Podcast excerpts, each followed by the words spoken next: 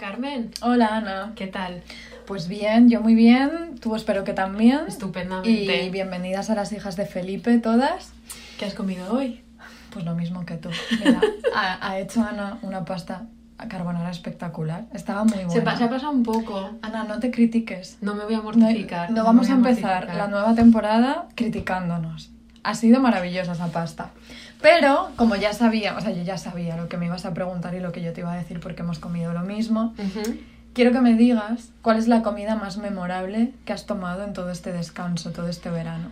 Joder, Carmen, qué complicado. Eh, a ver, no sé si es la más memorable, pero es la primera que me ha venido a la cabeza. Lo que me hace pensar que probablemente lo sea fue este verano en, eh, pues antes de irte a ver al Muñecar, eh, en la costa de Granada, resulta que había muchos sitios que hacían pescadito frito sin gluten, porque como todas las oyentes deberían saber ya si prestan atención, soy celíaca. De hecho, estamos tomando ahora mismo una Una cerveza. sin gluten que nos recomendamos. Es horrible. Y... Pero la Mau sin gluten eh, está muy buena. Bueno, pues... eh, Pero unos- no, o sea, no digas marcas que nadie nos paga.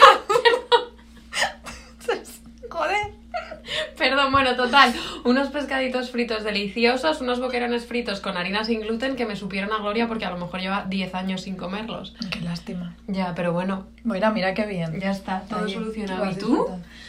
Yo creo que lo más memorable. Lo tenías que- preparado. Es que, no me- es que lo tengo súper presente porque no lo olvido. Pienso en ello desde que comí.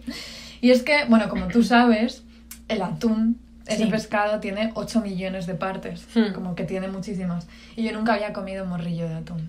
Vale. Ah, me hablaste el otro día de morrillo esto. de. Claro, es que lo, lo suelo hablar Lo comentas, lo comentas. Un morrillo de atún a la brasa que vivo ahí todavía. Qué rico, por Mm, Dios. sí. Eh, Es que, bueno, ya lo vamos a revelar más tarde, pero hemos vuelto las hijas de Felipe a Providence, Rhode Island. Minuto de silencio. Aquí no hay morrillo de atún. Pero bueno, Pero bueno, da igual, se- vamos, a lo nuestro. Vamos a lo nuestro, que es comenzar una nueva temporada de Las Hijas de Felipe. Me hace muchísima gracia decir inicio de temporada mm, estando aquí. No voy a decir dónde estamos grabando exactamente, pero bueno. Y para, pero bueno, para empezar, hemos querido volver a nuestros orígenes, como hacer un alto en el camino y sondear en nosotras mismas para dar con nuestra verdadera esencia. ¿Qué cuál es? ¿Quiénes somos, Ana, en realidad? Pues unas auténticas cotillas. De hecho, tened muchísimo cuidado eh, porque seguro que sabemos de vosotras, queridas oyentes, muchas más cosas de las que podéis imaginar. Cuidadito. Lo sabemos todo. Este podcast siempre fue, es y será un espacio de cotilleos barrocos. Las hijas de Felipe vivimos por y para los salseos. Ya sabéis que rastreamos con mucho esmero todos los chismorreos más suculentos del barroco. Y claro, no podíamos dejar pasar ya más tiempo sin dedicar un episodio completo a un asunto tan jugoso como los cotilleos y el papel fundamental que tenían en la opinión pública. Vamos a empezar por una cita de 1640 de un tratado llamado Idea de un príncipe político cristiano que escribió el diplomático Diego Saavedra Fajardo. Y él decía que aunque la murmuración es en sí mala, es buena para la República. Claro, y en el tratadito de Fajadro se ven cosas que, eh, de las que vamos a hablar mucho hoy, porque las palabras eran entonces, como lo son ahora, un instrumento súper poderoso, pero también delicado, que era capaz de moldear la opinión pública y de erigir o derrumbar reputaciones. Entonces, hablar demasiado en esquinas, corrillos y mentideros podía teñir la sociabilidad de una preocupante inclinación crítica y de contestación política, pero también podía ser un arma con función disciplinadora o fiscalizadora. Entonces, pensando en las mujeres, que sabéis que siempre están en el centro de nuestro podcast, el cotilleo podía ser una herramienta de intervención femenina en el espacio público y también podía ser una práctica con la que sortear los límites entre lo público y lo privado, lo civil y lo doméstico, y sin embargo, a menudo terminaba reduciendo a las mujeres a objetos del discurso de los demás. Así que de todo esto, que ya decía Diego Saavedra Fajardo, os vamos a hablar nosotras hoy. Sí, vamos a hablaros de eso. Pero antes, Ana, vamos a tener un momento así de entrevista íntima, como si yo fuera Jesús Quintero y tú, pues, una folclórica dispuestísima a abrirse en canal, así con un vaso de whisky en la mano. Directísimo. Y dime, Ana, ¿qué papel tuvo el cotilleo en tu educación sentimental? O sea, ¿hubo, por ejemplo, revistas del corazón en tu infancia?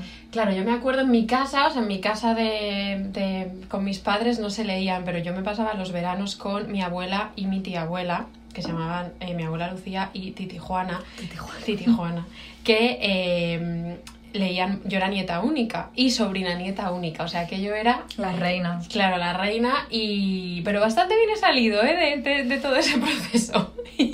Aquí lo dejo dicho.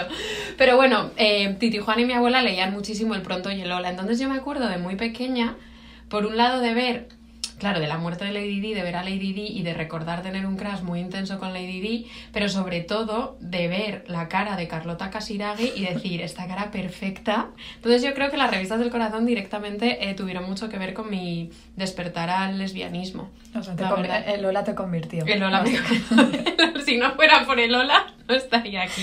Es el arma secreta del lesbianismo, Lola.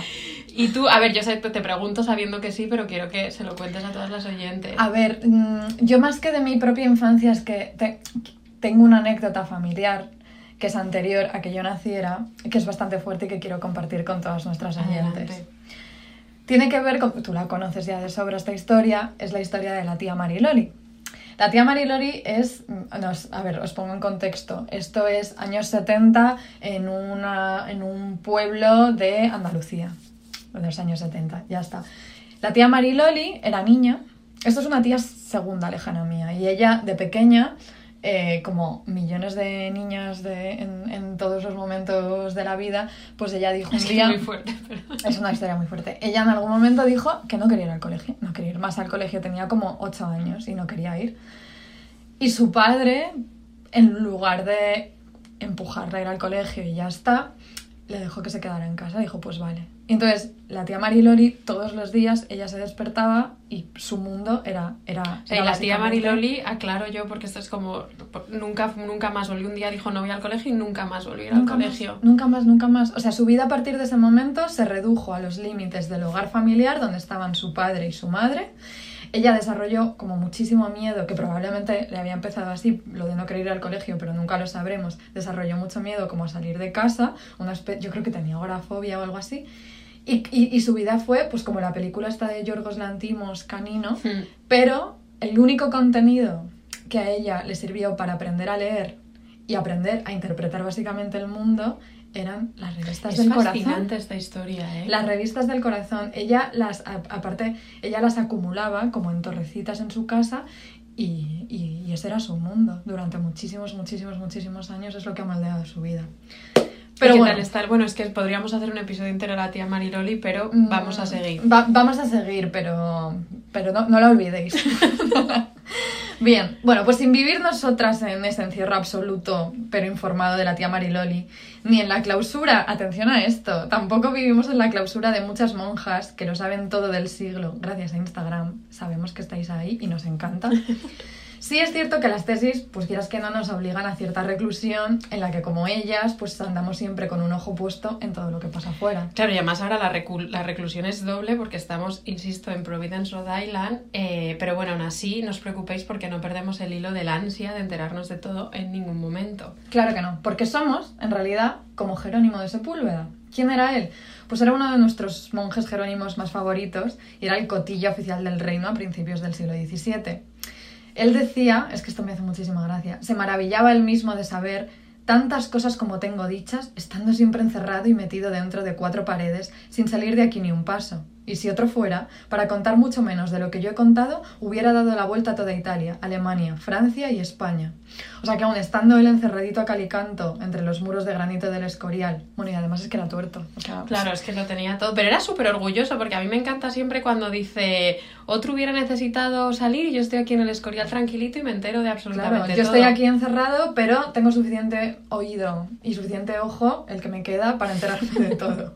Entonces él se enteraba de todo para luego airearlo por escrito con todo lujo de detalles, claro, no, no le bastaba con enterarse, lo tenía que, que ir soltando por ahí.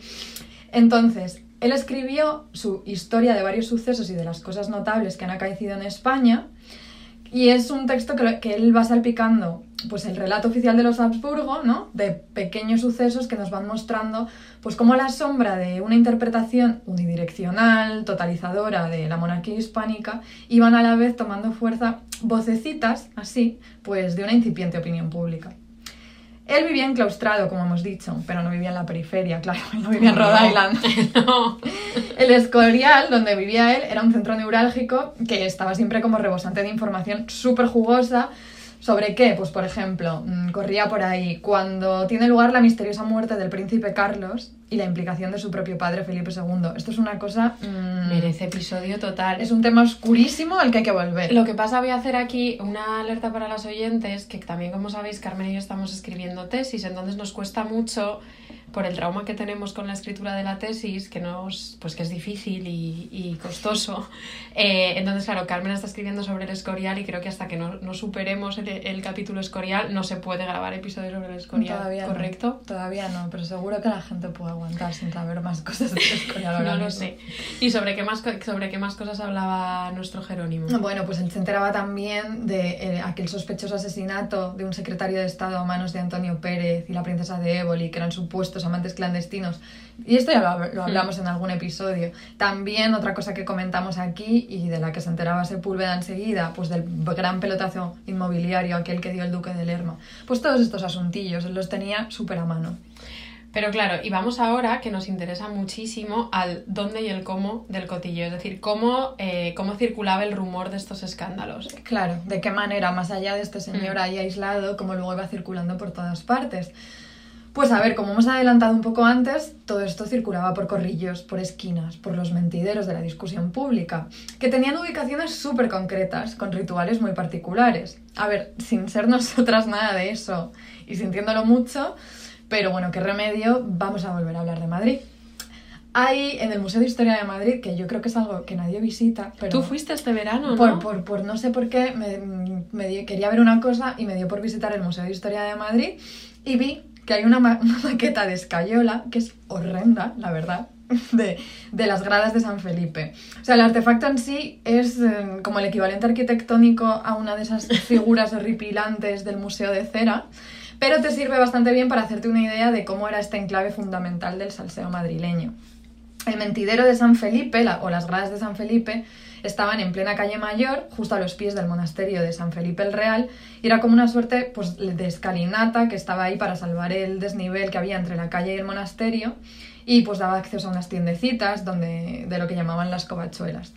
Bueno, pues en este lugar, aquí venía todo el mundo. Se mezclaba todo tipo de gente porque pillaba así muy de paso, pero también, sobre todo, porque se sabía que era el centro neurálgico de producción y circulación de cotilleos y rumores políticos en la ciudad. O sea, si tú ibas ahí, sabías que estabas entrando a formar parte de esa maquinaria de la murmuración. Me encanta lo de maquinaria, la murmuración. Maquinaria de la Me encanta, murmuración. me encanta. Luego lo utilizaremos en algún tuit. porque Hombre, esto, claro, esto es reciclar. hay que reciclar. Bueno, pues sí. Entonces tú sabías que ibas a ir en primero a empezar con el bisbiseo oral, pero que todo iba a acabar en circulación escrita también, pues con libelos, poemas difamatorios, sátiras y demás. Y claro, esto inquietaba. Y en 1585 la sala de alcaldes de la ciudad intenta acabar con estos corrillos, que llaman cierta junta de gente ruin. ¿Y cómo? Pues no sé, toman como medidas así encaminadas, sobre todo a controlar a quienes deambulaban. O sea, inquietaba mucho a la gente que deambulaba sin rumbo por la Que ciudad. porque- por ahí. Claro, porque tendía a pararse y a formar corrillos. Y eran sobre todo soldados que estaban por ahí sin, pues con una mano delante y otra detrás. Pero yo aquí te voy a hacer una pregunta clave. Te, te estás dando cuenta que me encanta como Te entrevistarte. encanta, te encanta. Tendremos que hacer algún Es que ayer, un inciso, perdón, pero ayer cené con Carmen y de pronto llegué a su casa y me dijo, ¿sabes de qué me he dado cuenta? Yo debería haber sido periodista. Es que lo pienso de verdad. Estás, no, pues todavía estás a tiempo. Sí, claro. Bueno, eh, igual un libro de entrevistas a Ana Garriga. Te voy a hacer la primera pregunta de ese libro de entrevistas. Ana, ¿dónde dirías que están los mentideros de hoy en Madrid? A ver, yo, el mío personal, por experiencias pasadas no muy agradables en la plaza de Cascorro. ¿El tuyo? Ahí queda eso, la plaza de Cascorro como eje del mal. ¿El tuyo? Eh, no, no, no sé, diría que también, supongo, por, por, por, porque, no sé, se presta, ¿no? Por cercanía a mi persona. Por cercanía a tu persona me parece así, pero bueno. Pero bueno, volvamos porque además de las mentiras de forma oral, eh, había que solidificar la, siempre con la trascendencia de la palabra escrita. Entonces, ¿circulaban por escrito los cotilleos?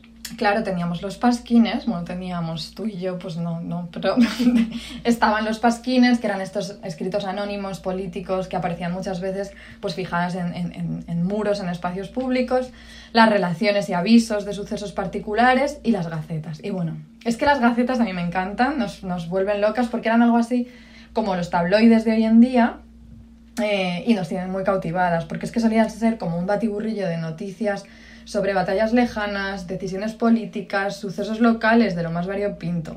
Entre nuestras noticias más favoritas de todos los tiempos están, eh, pues por ejemplo, las que informan sobre milagros y acontecimientos maravillosos. Hay una eh, que de hecho creo que, que, tuiteamos la imagen en algún Sí. momento, que era la relación verdadera de la imagen de la Inmaculada Concepción de la Virgen María, Madre de Dios, que se halló en la raíz o cebolla de una azucena de los valles del Monte del Carrascal de la Villa de Alcoy en el Reino de Valencia, 1665. Es que, esas- es que aparte la imagen es preciosísima. Es preciosísima. Hay una pequeñita inmaculada saliendo del bulbo de una cebollita, así como un cucu.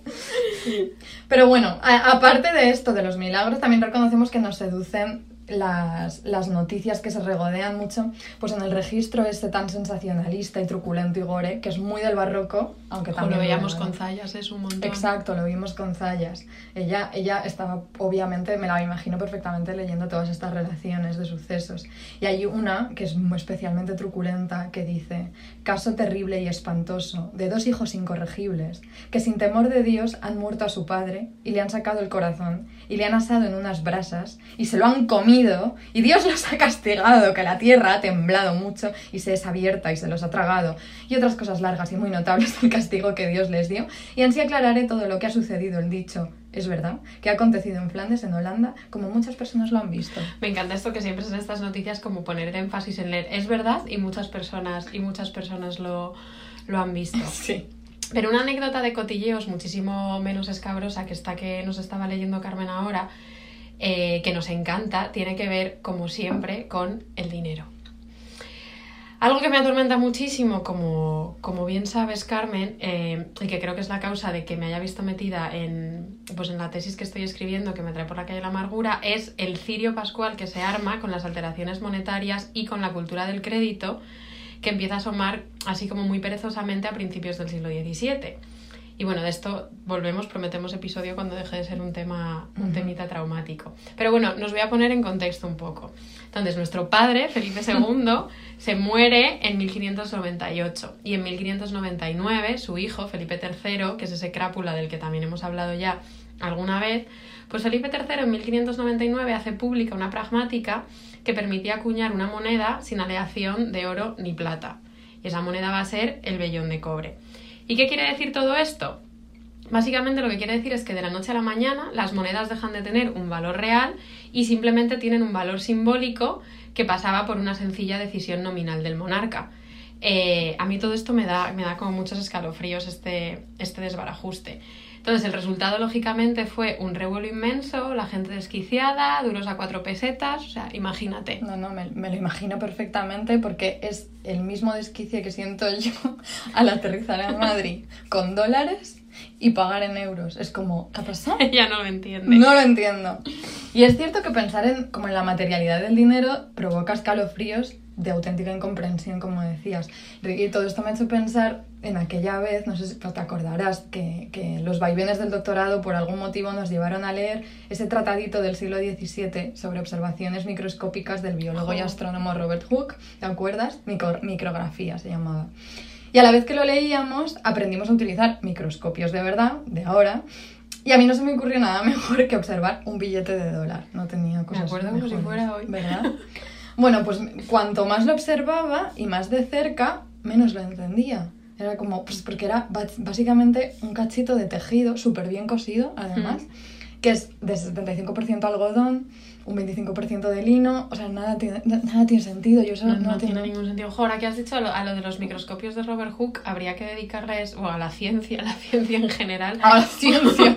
un episodio porque ese libro era una auténtica Mm. preciosura. Pero bueno, volvemos a, nos- a donde nos habíamos quedado, que es que Felipe III lanza esa pragmática para empezar a acuñar monedas de cobre. Entonces, ante esta situación, pues la gente va a comprar sus cosas y comenta, la gente se queja.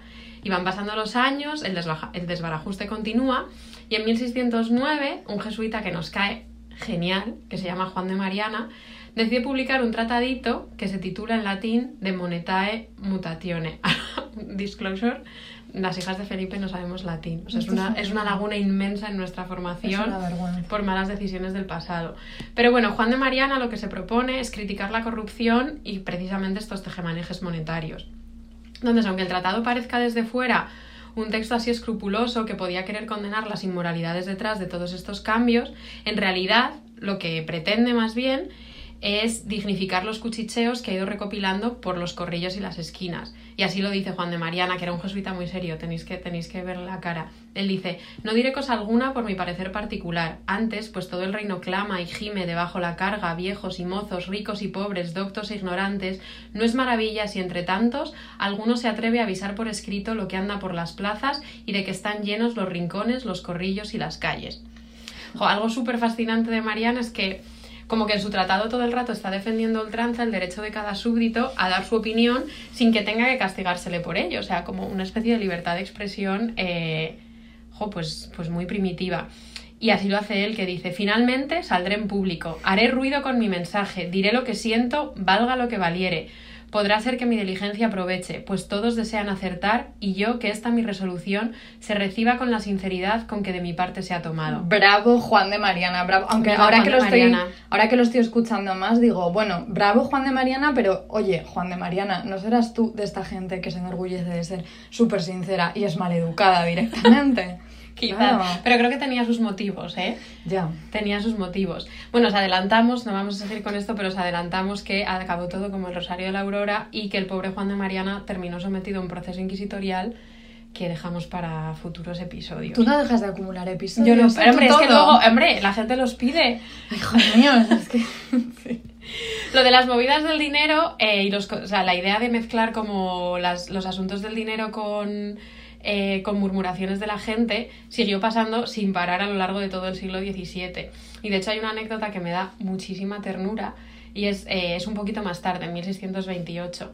Eh, Lope de Vega, después de muchísimo ahorrar el pobre para, para conseguir reunir todo el dinero para meter a su hija Marcela en un convento de monjas trinitarias, pues consigue el dinero. Pero justo, dice Lope en una carta, dice, el mismo día que junté los 500 ducados, todo el lugar dijo una voz que se bajaba la moneda de Bellón, con que parecía imposible darlos a estas señoras monjas. Menudo disgusto. luego, luego no, o sea, no juguéis con los bitcoins. No, no, nunca. Luego mira lo que pasa.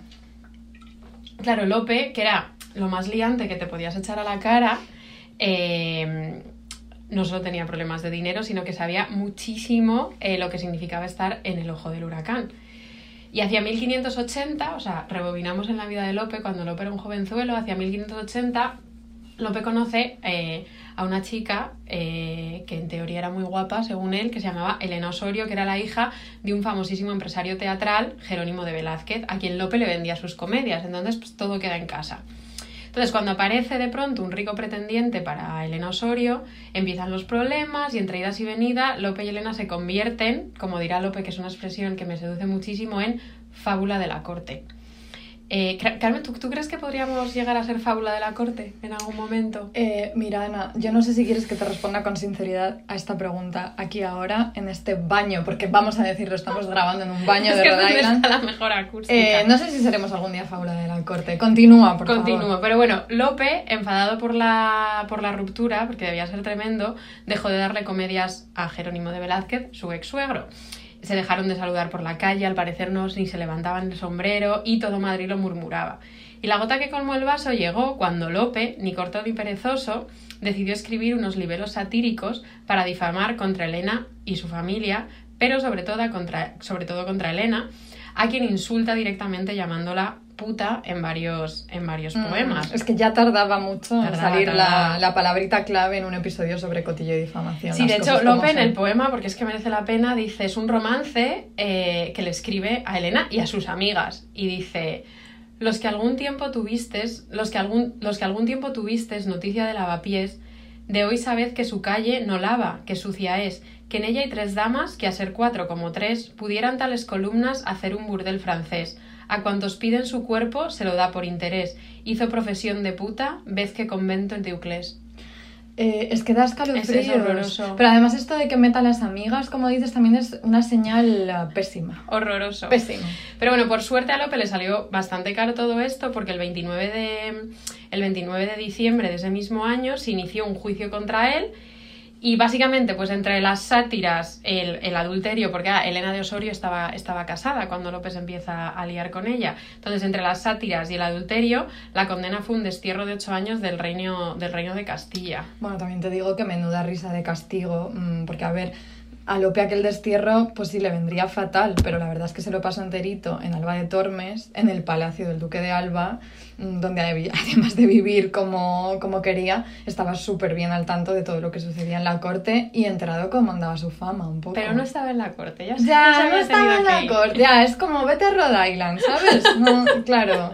Tú te enteras, tú estás con Instagram, pero tú no estás. No estás, no, no, viverías que no estás. Entonces, bueno, los líos del pesado de Lope dan muchísimo para, otra vez, como para episodio completo, pero otro momento de su vida que le llevó a estar eh, en el vórtice de, de los cotilleos fueron sus rencillas literarias.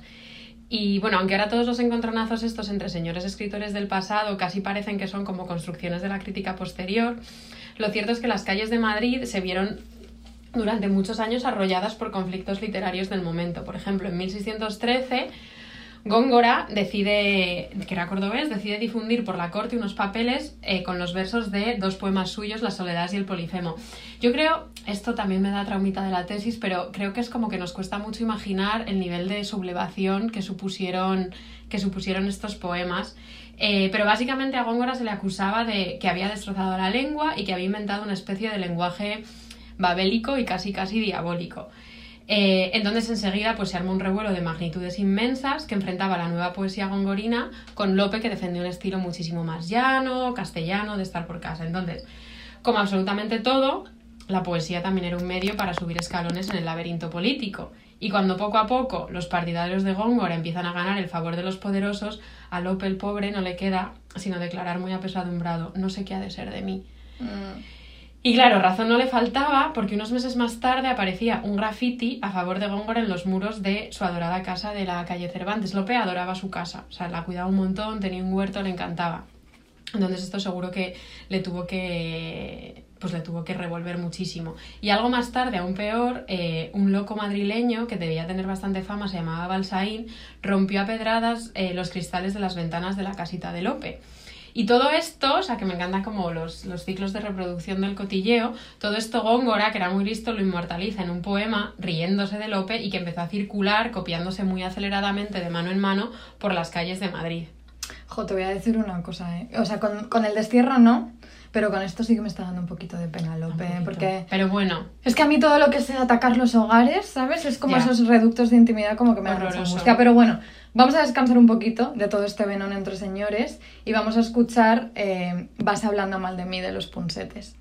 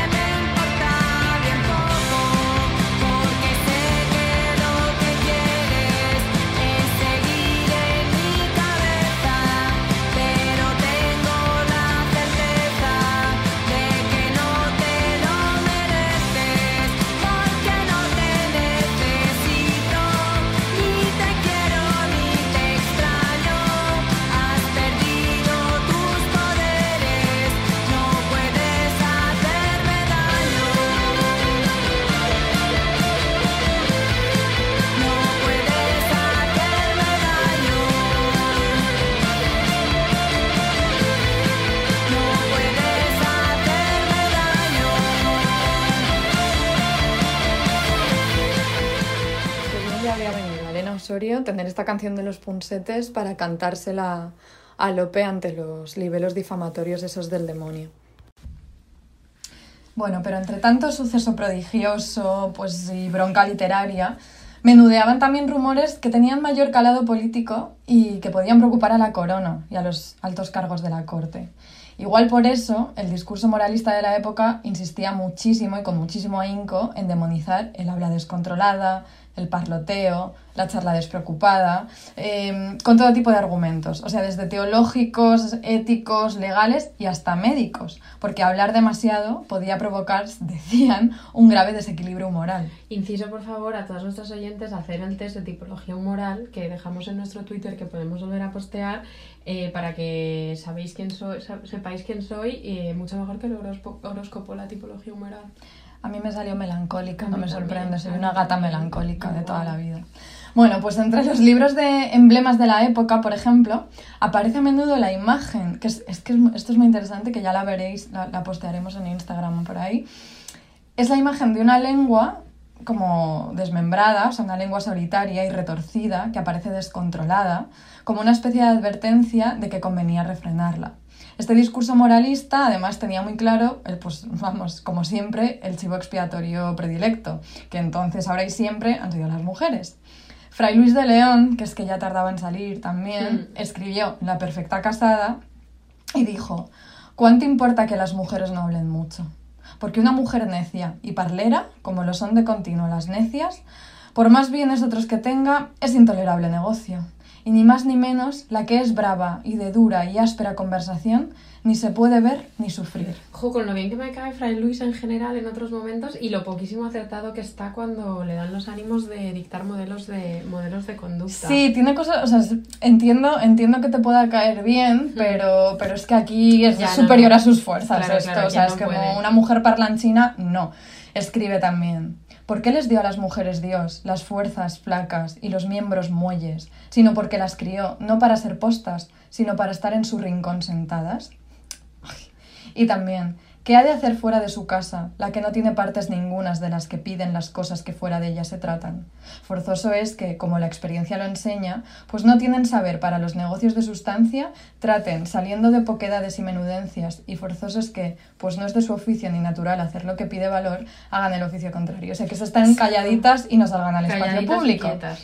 Nada nuevo, lo de siempre. Entonces, la asociación inmediata entre cotilleo femenino, eh, un peligroso debate público y la crítica política se hace evidente en toda esta, toda esta escritura mm, así moralista, pero en casos específicos es, es, es, se hace especialmente evidente. Por ejemplo, hay un caso que es muy interesante, que nos vamos de Madrid lo aviso. Bien. Salimos de Madrid y nos vamos a la Francia de 1622, ¿vale? De época nunca nos movemos. No, la época... unos poquitos añitos. Aunque nos han sugerido algunos casos bastante interesantes como del siglo XV así que es igual... Que la, es que la Edad Media es fascinante, le tenemos que entrar ¿eh? en algún momento. ¿Quién sabe? ¿Quién sabe? Será por episodios. Nosotras nos encanta acumular lista de episodios, pero bueno. 1622, Francia. Hay un caso muy sonado, que es el de los, los panfletos, perdón, de Le Caquet. es que... ¿Quién eran Le Caquet? A ver, eh, eran unos panfletos que eran básicamente de crítica política, pero disfrazaban esta crítica política de una supuesta conversación entre mujeres. O sea, era como textualizar la conversación en un patio de vecinas eh, para hacer crítica política. Claro, porque de hecho le caque significa precisamente eh, cacareo. Eso es, o sea, como gallinas cluecas, locas, hablando sin parar, tal, pues esa era la asociación. Y también en Francia, por las mismas fechas más o menos, nació un texto mm, al que yo tengo particular manía y fascinación a la vez, mm, desde hace años. Es un texto que evidencia cómo, pues a pesar de esta insistencia mm, en la verborrea femenina, eh, em, en realidad el cotilleo podía dejar de ser una herramienta de dinamización de la discusión pública y convertirse pues, en un retorcido mecanismo de control y normalización.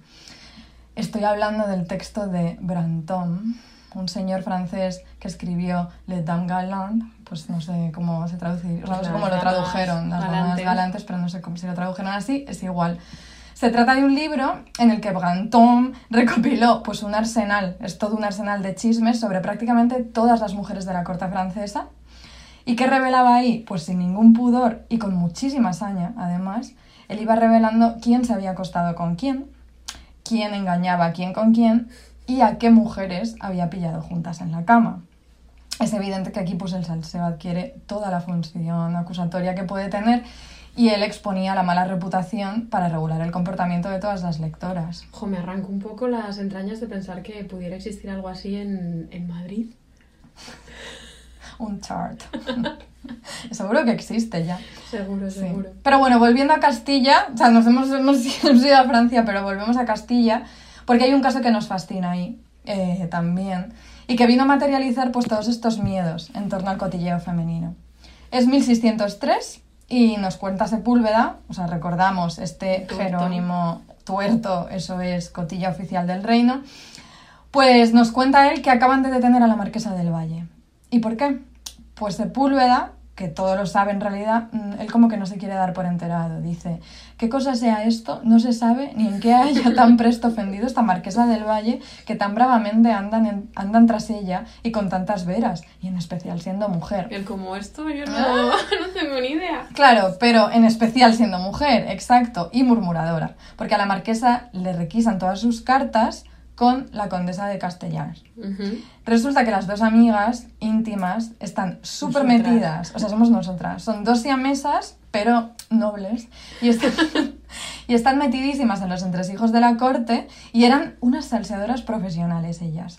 En sus cartas ponían a caldo a toda la corte y a la, misma, a la mismísima familia real, vamos, no se cortaban. Se referían a la familia, a todos ellos, con nombres en clave. Por ejemplo, a Felipe III como el Flaco, al odiado duque de Lerma como el Fuerte y a Margarita de Austria, pobre, como la monja. Jo, esto de los, de los nombres en clave y de los, de los criptónimos me seduce un montón. Y ya lo habíamos visto un poquito con María Jesús de Agreda en, en Hmm. aquel episodio de las mujeres que controlaban geopolítica. Y también lo hará eh, Santa Teresa. Para poder poner a caldo a todos los miembros de las altas esferas eclesiásticas que básicamente querían tirar por tierra su reforma. Y por ejemplo me hacen porque Santa Teresa tenía una, una relación de muchas idas y venidas con los jesuitas y los llamaba los cuervos porque como llevaban el hábito, el hábito negro y a San Juan de la Cruz lo llamaba mi senequita porque era- da mucha ternura. Pero bueno, todo esto es por si creíais que íbamos a cerrar el episodio sin mencionar a Santa Teresa. Jamás va a nunca. suceder.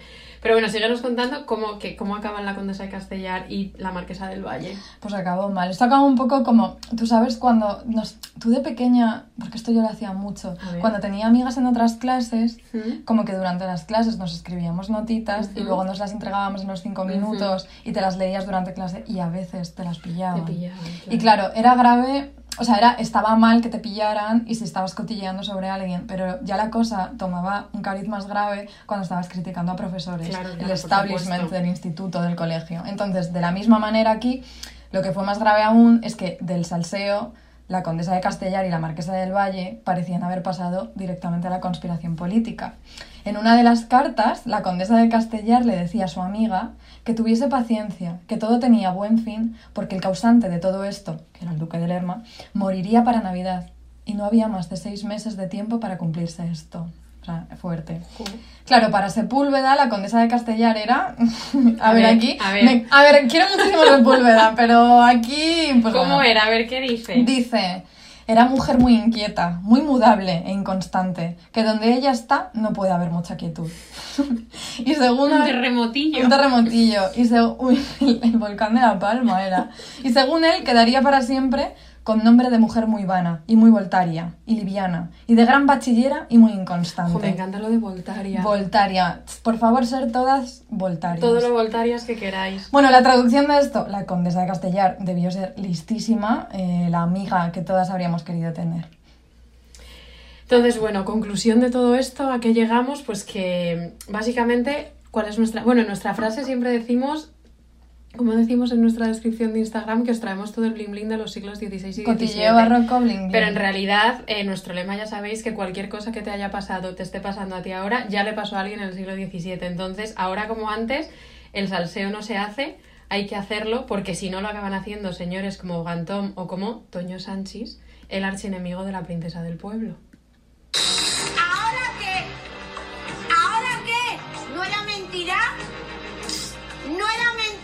Te tenía como...